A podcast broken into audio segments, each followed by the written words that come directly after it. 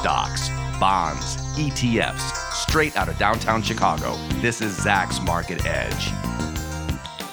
Welcome to Zacks Market Edge, the podcast about investing in your life. I'm your host, Tracey Ryniec, and this week I'm joined for the very first time by Zacks stock strategist David Borun to discuss one of our favorite topics here on the Market Edge podcast the pot stocks. Yes, we have to return to this subject. It's 2019, and a lot is going on in this industry, in this area. And so I thought we'd take another look at it since I have David here in Chicago, and he's going to be launching here at Zacks a new newsletter called the Marijuana Innovators. So he's all up on everything that's going on in this industry. So it's even better timing to get him in here to talk about it. But we had a lot go on in 2018. Cannabis became legalized in Canada. That was the big story. A lot of the stocks soared into that event that happened in the fall there, and then they all crashed down. or it was not good. But this could be a buying opportunity maybe for some of us who missed out on buying in before that legalization and um, now get a, maybe a second chance. And we're starting to see, I feel like, David, some growing pains with some of these companies. Like there was a lot of hope built into them. And now we're getting the reality trade with a lot of these because they are, after all, real companies who have to actually have revenue, grow, grow their revenue, figure out how to make profit from um, cannabis or now hemp too. And um, a lot of them, I feel, are struggling a little bit, or the investors in them are struggling because that hope trade is kind of faded now. And now they're faced with the reality. I guess we just heard from Aurora Cannabis. It's now traded on the US exchange, and it's ACB is that ticker and they just announced guidance for the second quarter of fiscal 2019. So this is the real business now of cannabis. And they of the growers and they saw revenue for the quarter of between 50 million and 55 million. That's in Canadian dollars. And that's up from 11.7 million of the prior year. So that's super dramatic growth there but it was below, well below what the analyst consensus was. They were looking for 67 million, so a little bit weaker there. But I did notice in their press release, they said production, eh, they're producing 70,000 kilograms per annum. Um, then they're upping it to 100,000 kilograms, and now they've reaffirmed 150,000 kilograms per annum in the fiscal third quarter of 2019. So that as even if I didn't know anything about the industry, I feel like that is telling me something good. If if someone is farming and they're producing more of their product, I like that. But the stock has been, like I said, some of these have been crushed down, and over the last three months, these shares are down fifty one percent. So what what is going on like now with these growers and like what is Aurora Cannabis telling us? Sure. Uh, well, I think there's a few things happening here.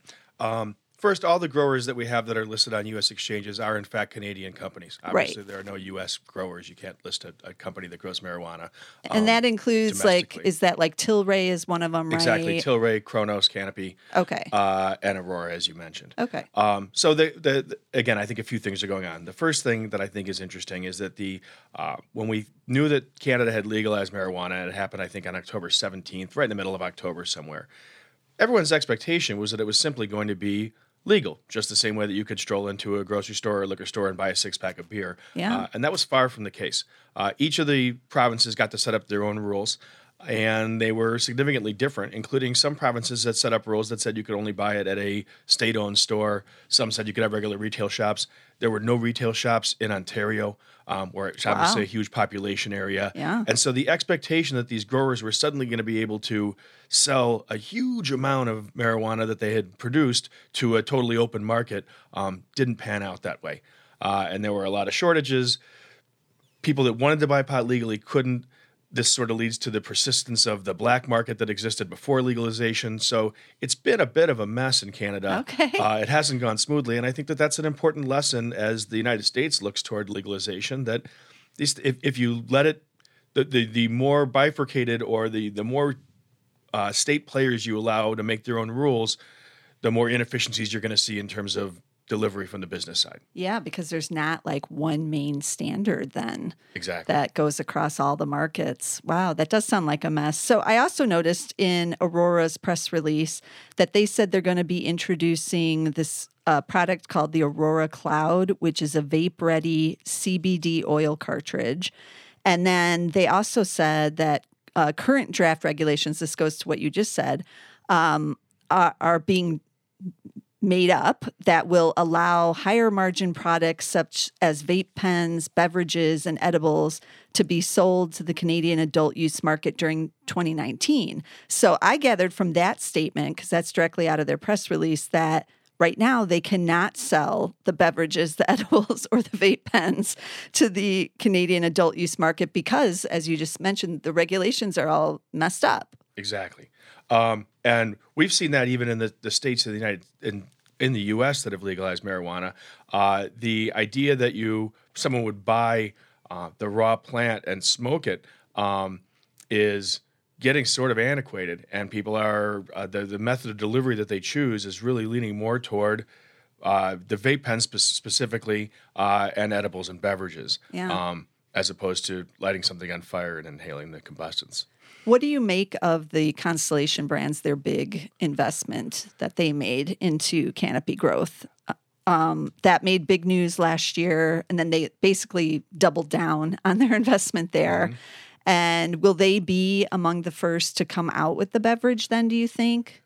Uh, you know, I'm not sure. I, I know that there are other companies that are looking at beverages as well. Okay. Constellation, I think, was the first uh, big, primarily liquor company to take a public stake in a marijuana company uh, with the intention of becoming a purveyor of marijuana products, whether it be a beverage or something else, once it becomes legal in the United States. Uh, so they were a, a first mover in that space, but um, there are others now. Altria has now taken a stake in Cronos. Yeah. Uh, Molson Coors has a joint venture with Hexo. Uh, they are going to make a beverage. They've announced it's, it's a beverage, um, and so there are a lot of uh, a lot of potential deals um, between established players in other industries, non-marijuana industries, and marijuana companies. I think that we're going to see going forward, and the Constellation was simply the first of them. Okay. Now, what do you make of some of these stocks? Like, if I want to get into this, maybe I might choose a Constellation Brands. And I noticed uh, because I've been following it, they have a fantastic chart over the last couple of years, but th- these shares are down 24% in the last three months. Is is now the time maybe to get into some of these? And then I looked, we already talked about how the Aurora shares are down big, but Canopy Growth is also down 42% in the last three months. And then I looked at the Tilray; those are down It's 43 as well. Yeah. So these were the the dream stocks, not Constellation so much, although someone should have been thinking it was a dream stock five years ago. But but the the big again, these were the hope trades, and I'm going to get rich, and these are the stocks everyone was asking me about last September before the legalization actually happened, and they, I was getting these crazy emails and texts and stuff like, "Oh, my dad says I should be buying it, but you know it's soaring now. Is it too late for me?" And now nobody's asking me anything about it, mm-hmm. even though they're down these big amounts. So is this still? Is it still as speculative as it was, you know, six months ago, but now cheaper? Or Uh, well, yes, it, it's both. It, it is just as, as speculative as it was six months ago. Okay. Uh, they certainly are less expensive than they were. Uh, and but I, I would also like to remind anyone listening that these stocks have run up quite a bit. I'm going to take Tilray for Yeah. example. Still way above where it IPO'd. Uh, Okay. It ran up uh, at one point during a, a very odd short squeeze event, uh, traded $300 in a day one day. Uh, and then kind of settled into the low triple digits and the hundreds, and since has sort of backed off. Part of that has been the disappointment about the the widespread um, shortages in Canada and, their ability to distribute legally for the recreational market in Canada. And part of it is just the markets in general have been down over that same period. So they Right. brought these stocks with.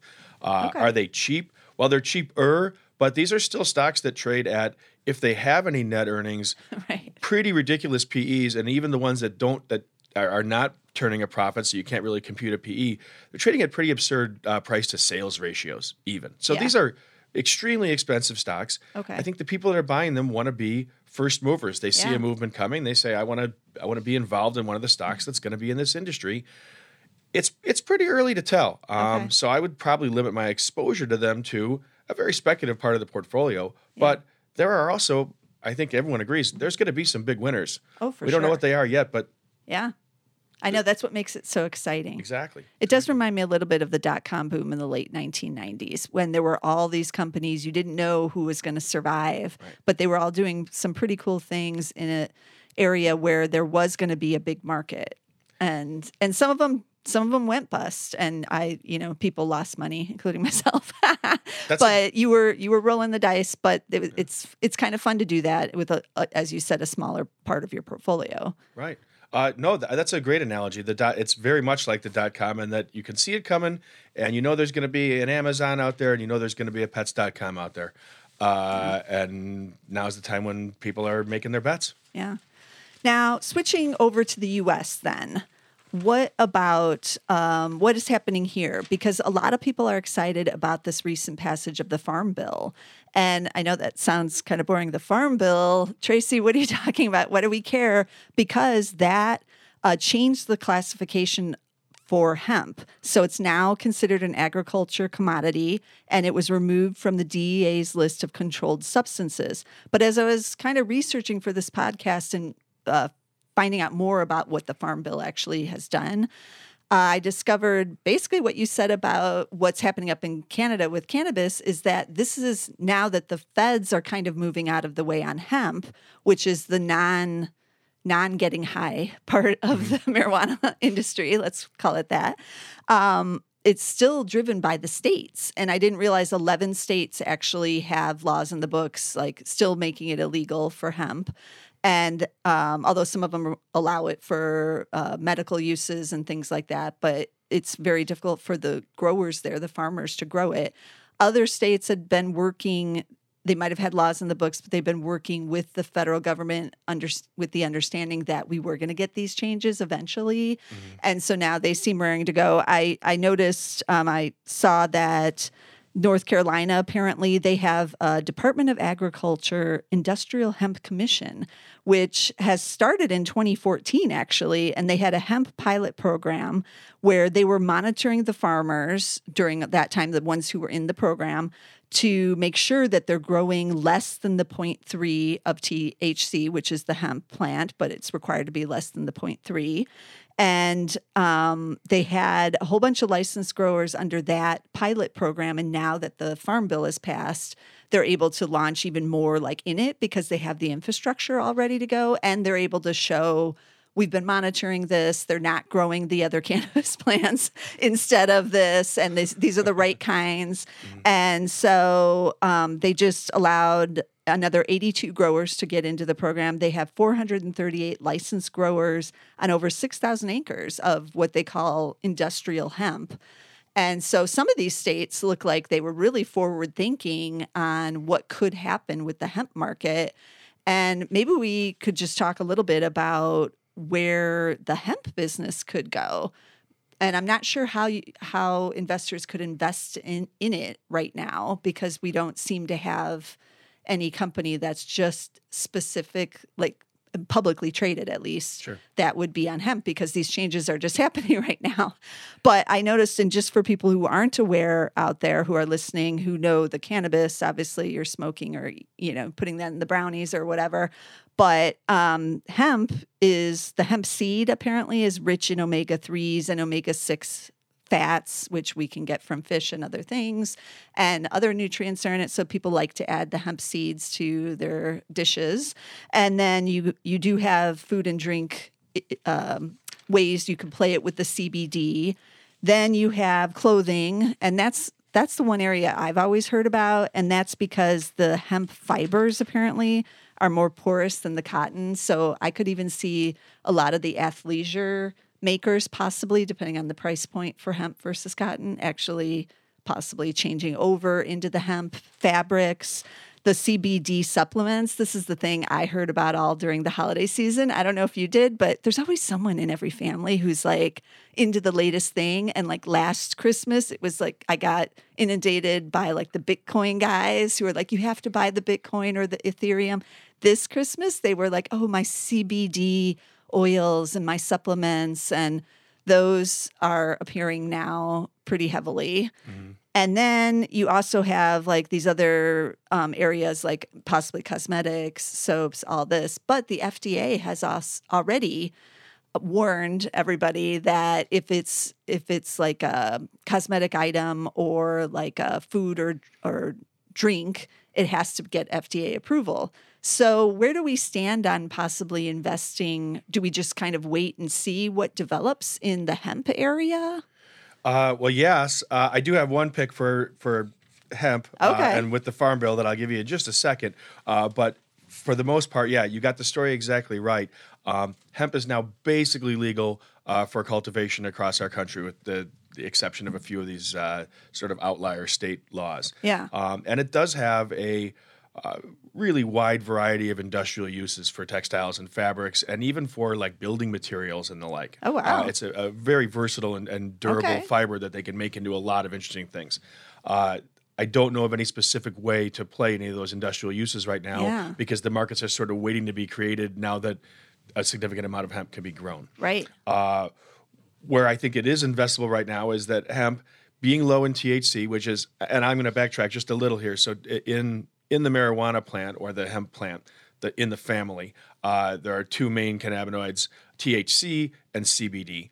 THC is the one that makes people high. It's the one people want when they smoke marijuana recreationally. Okay. Uh, CBD oil does not is not psychoactive, does not make you feel high, but does appear to have all sorts of health benefits, both in terms of these sort of general health and wellness kind of benefits, and then also as an ingredient in legitimate pharmaceuticals, just like you'd, you'd buy from any you know major pharmaceutical manufacturer that are FDA that are tested, Yeah. phase three tested, that FDA approved, the like. Okay. Uh, and so there is a comp, and that will now mu- be much more available for uh, for testing by companies, CBD, non THC hemp products, uh, and the the one drug that's been approved with CBD right now by the FDA uh, is made by a company called GW Pharma, uh, and it's called Epidiolex.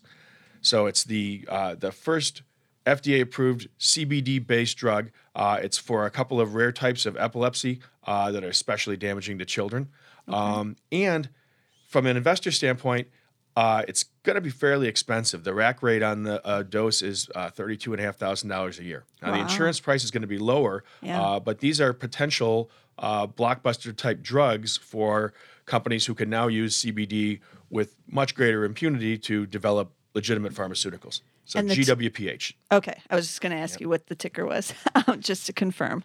Yeah, we've heard a lot about GWPH in the last year, I feel, because of they're one of the few that is further along in the process, it seems. Sure. Um, but that is definitely one to keep on the radar. Um, okay, what about if all these people are farming it? What about on the on the actual agriculture side? I was thinking like, well, what about the fertilizer companies? Because apparently, I, I had to Google this too. Like, what what do you use to make this grow?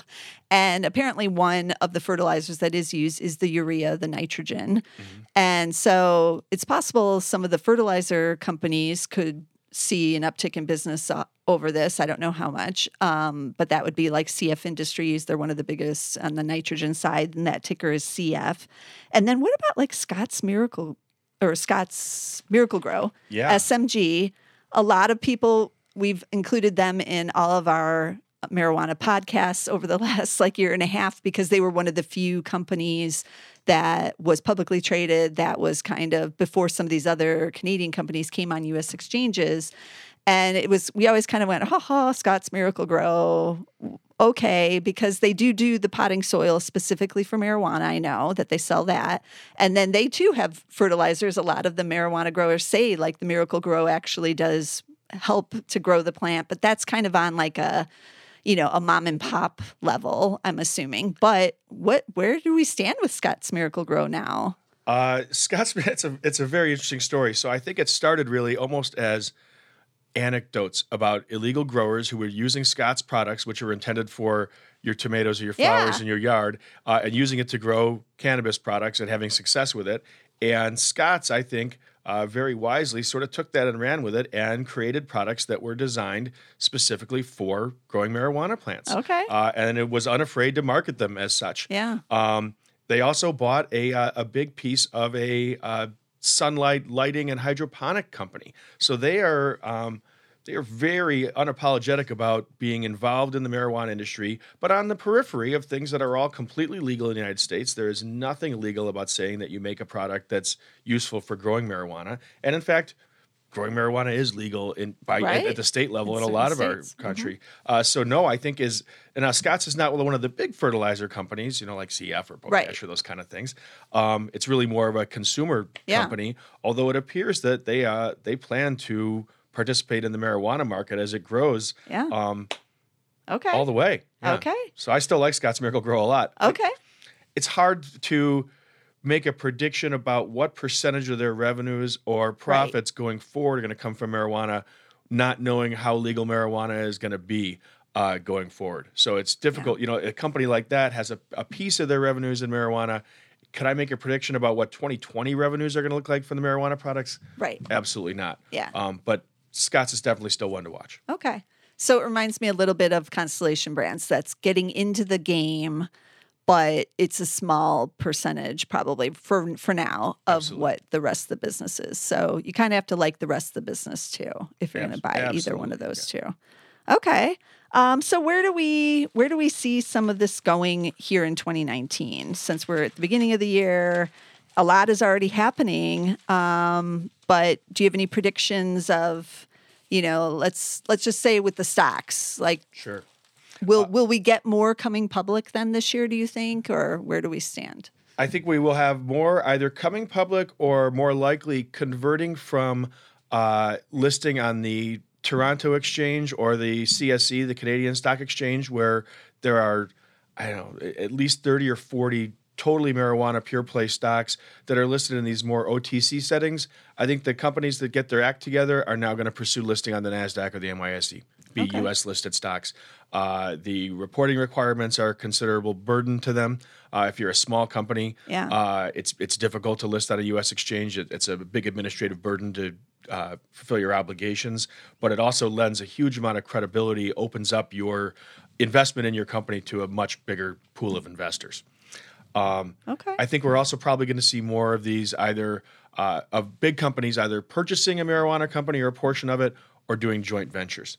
Um, and the one that happened that I think people maybe uh, don't know all the way about uh, is Altria. yeah. Altria bought 45% of Cronos, which is a Canadian grower. Uh, and at roughly the same time, and, and part of this is going to be speculation on my point, they also bought 35% of Juul, uh, which is a maker of, uh, right now, their nicotine delivery system. They, it's a, a vape pen and a vape cartridge that delivers nicotine to a user. Uh, they were originally marketed as a way to quit smoking. They became popular just in and of themselves. Uh, and they've even had a few issues with the fact that they were selling fruity flavors and the like, uh, and they've been forced to uh, change the way that they sell and market their products so that they're less attractive to underage kids right. Right.